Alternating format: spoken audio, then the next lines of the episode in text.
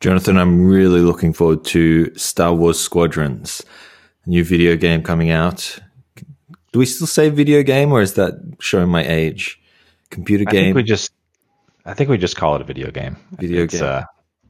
I was not looking forward to it because I didn't know it existed until you pointed that out not long ago. But it does look good. It may yet be a reason for me to buy a dedicated PC. It came up in my newsfeeds because the VR community is raving about it. It has VR support. I've also got the throttle and joystick to go along with it, so I'm ready to go. Can't wait to get out there and blast some TIE fighters in VR, or the opposite, right? Like, or X Wing, yeah. You can play this side. Although you have always struck me as more of a Rebel Alliance kind of. That's person. Really interesting that you say that. Yeah, all right. Is it a surprise?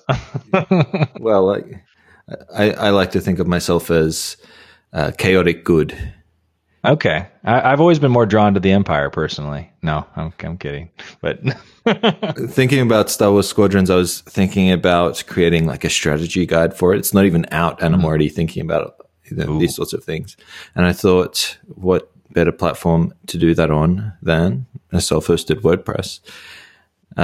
And it got me thinking about this concept that has been in the back of my mind for quite a while now. And I've been maybe iterating on it a little bit. This idea that I have decided to deem an ugly web. I think we might have talked about it on the podcast before as well. Yep. The idea is that right now the web is starting to become more and more unified, more and more same-ish, Facebook pages, they all look the same. Medium pages, they all look standardized, the same. Templatized. Yeah, it's starting to get a bit boring, and I miss the web of the early noughties. I miss the web of, my teenage years where actually everything was MySpace CSS hacks and GeoCities and self-written HTML using tables and ugly, really ugly. But we loved it. Was it perceived as ugly then, though?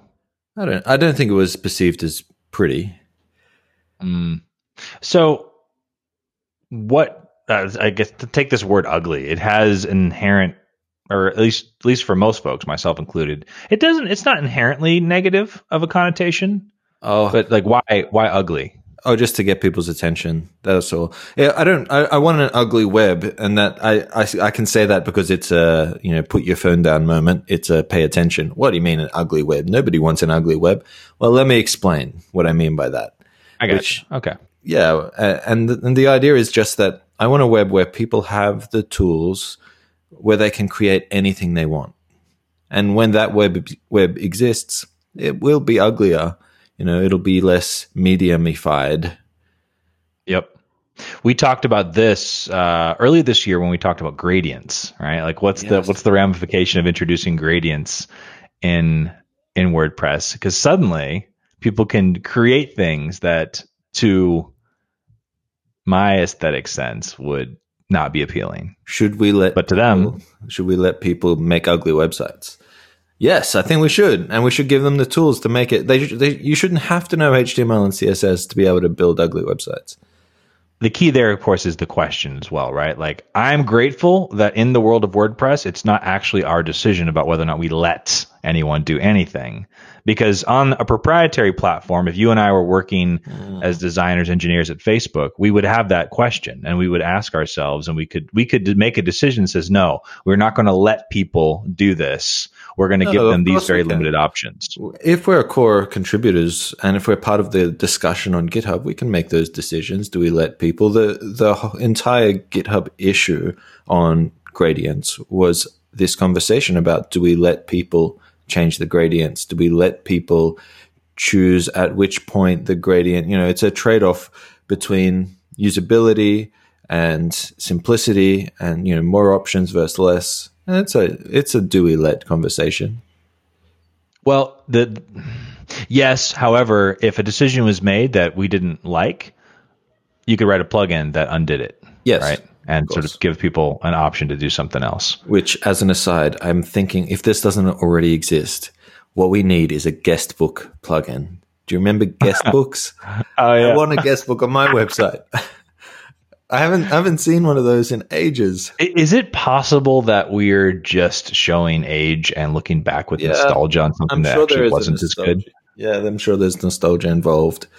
But and that's where the idea comes from. That's how I like to communicate it. But the idea still, I think, has legs. I think that just the simple idea of giving people, making websites accessible, making the ability to create whatever you want, blank canvassing the web, and just giving people the paint.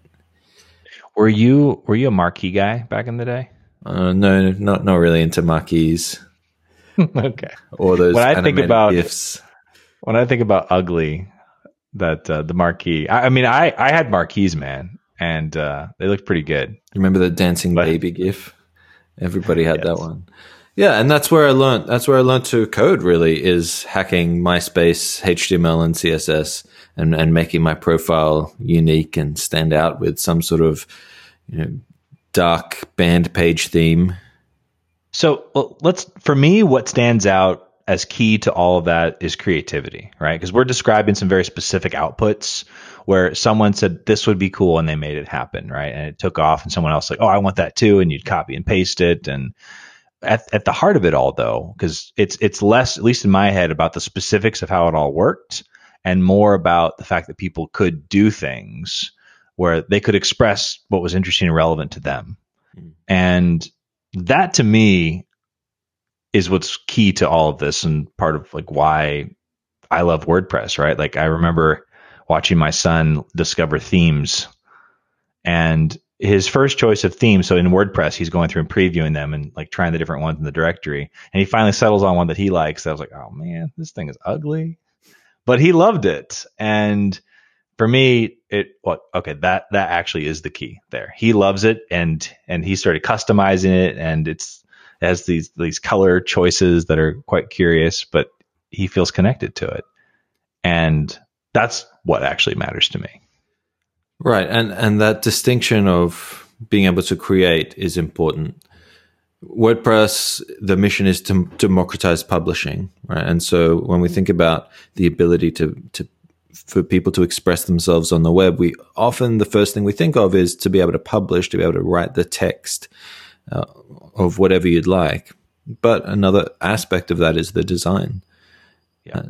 You should be able to publish a particular design, and Gutenberg is a big part of this, right? You should be able to create a blog post that doesn't just include paragraphs and paragraphs of text, but includes interesting design elements and different ways of laying out the page. You want to pull things to the left or right. You want to insert all sorts of interesting interactive options. Well, you can do that with blocks. You can't really do that with tiny MCE, Microsoft Word in a box. Let's talk about themes for a moment. I expect there to be, and I'm excited in general about the consolidation of themes, there being like fewer players, but with a lot more investment. A potential downside is a situation where there's too much sameness between them, right?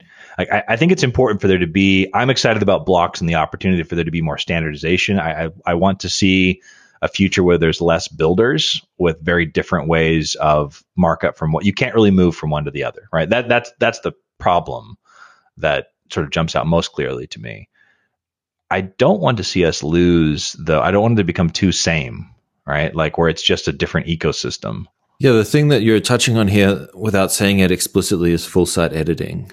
And so, and this brings this really interesting problem that I feel like we don't quite have a grip on in the WordPress world yet, which is, let's see if I can express this right. When we have a full site editing capable theme, that means that the user has control over where the header goes, where the navigation goes. Does it go in the middle? Does it go below?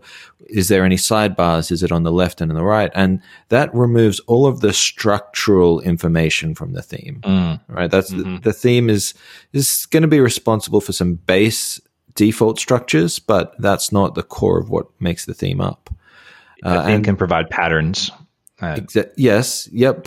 Block patterns within the block editor, but it's the same thing. It's these default starting points that can be completely customized by the user. So block patterns sort of work in the same way that a full site editing capability in WordPress would work. One point. Oh, go ahead. Well, add to that then the idea of global styles. All right. That's another idea that's being thought about a lot in WordPress at the moment, which is the idea that maybe you could define the font and the color and the background image that you want to use on all of your websites. Speaking of ugly web, who uses a background image these days?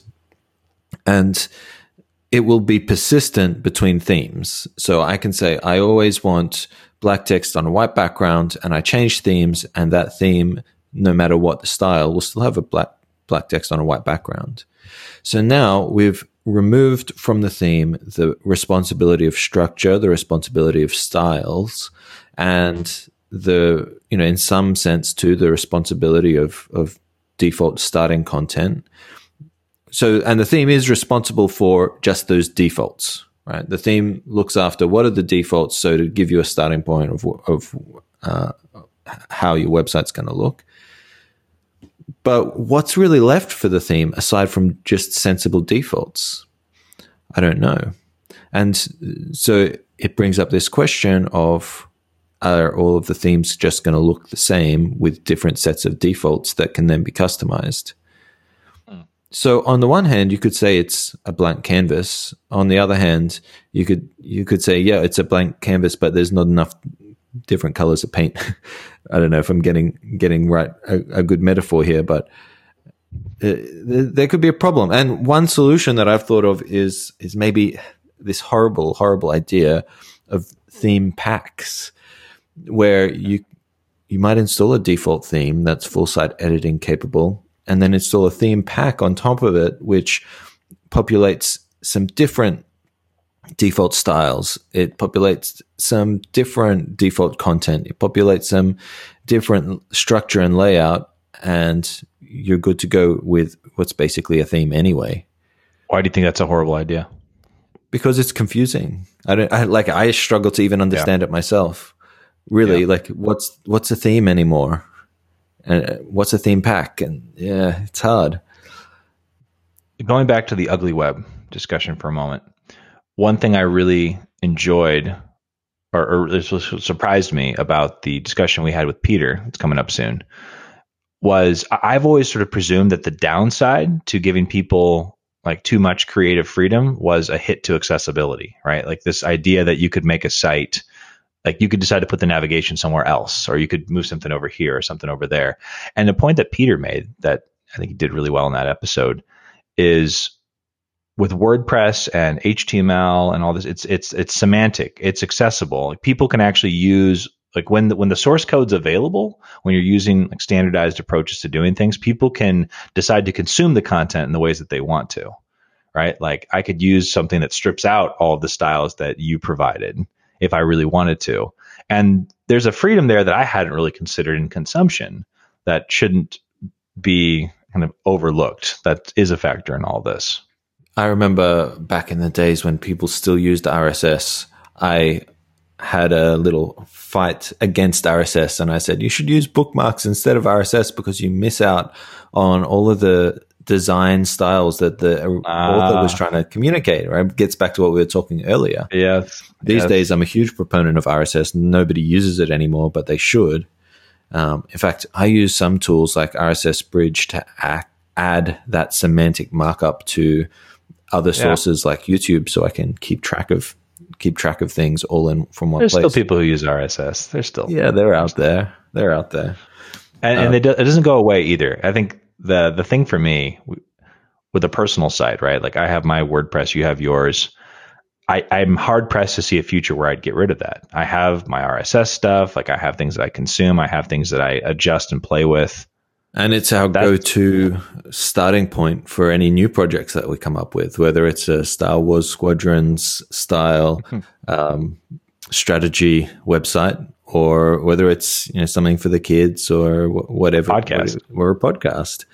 WordPress is a great starting point for being able to explore those creative ideas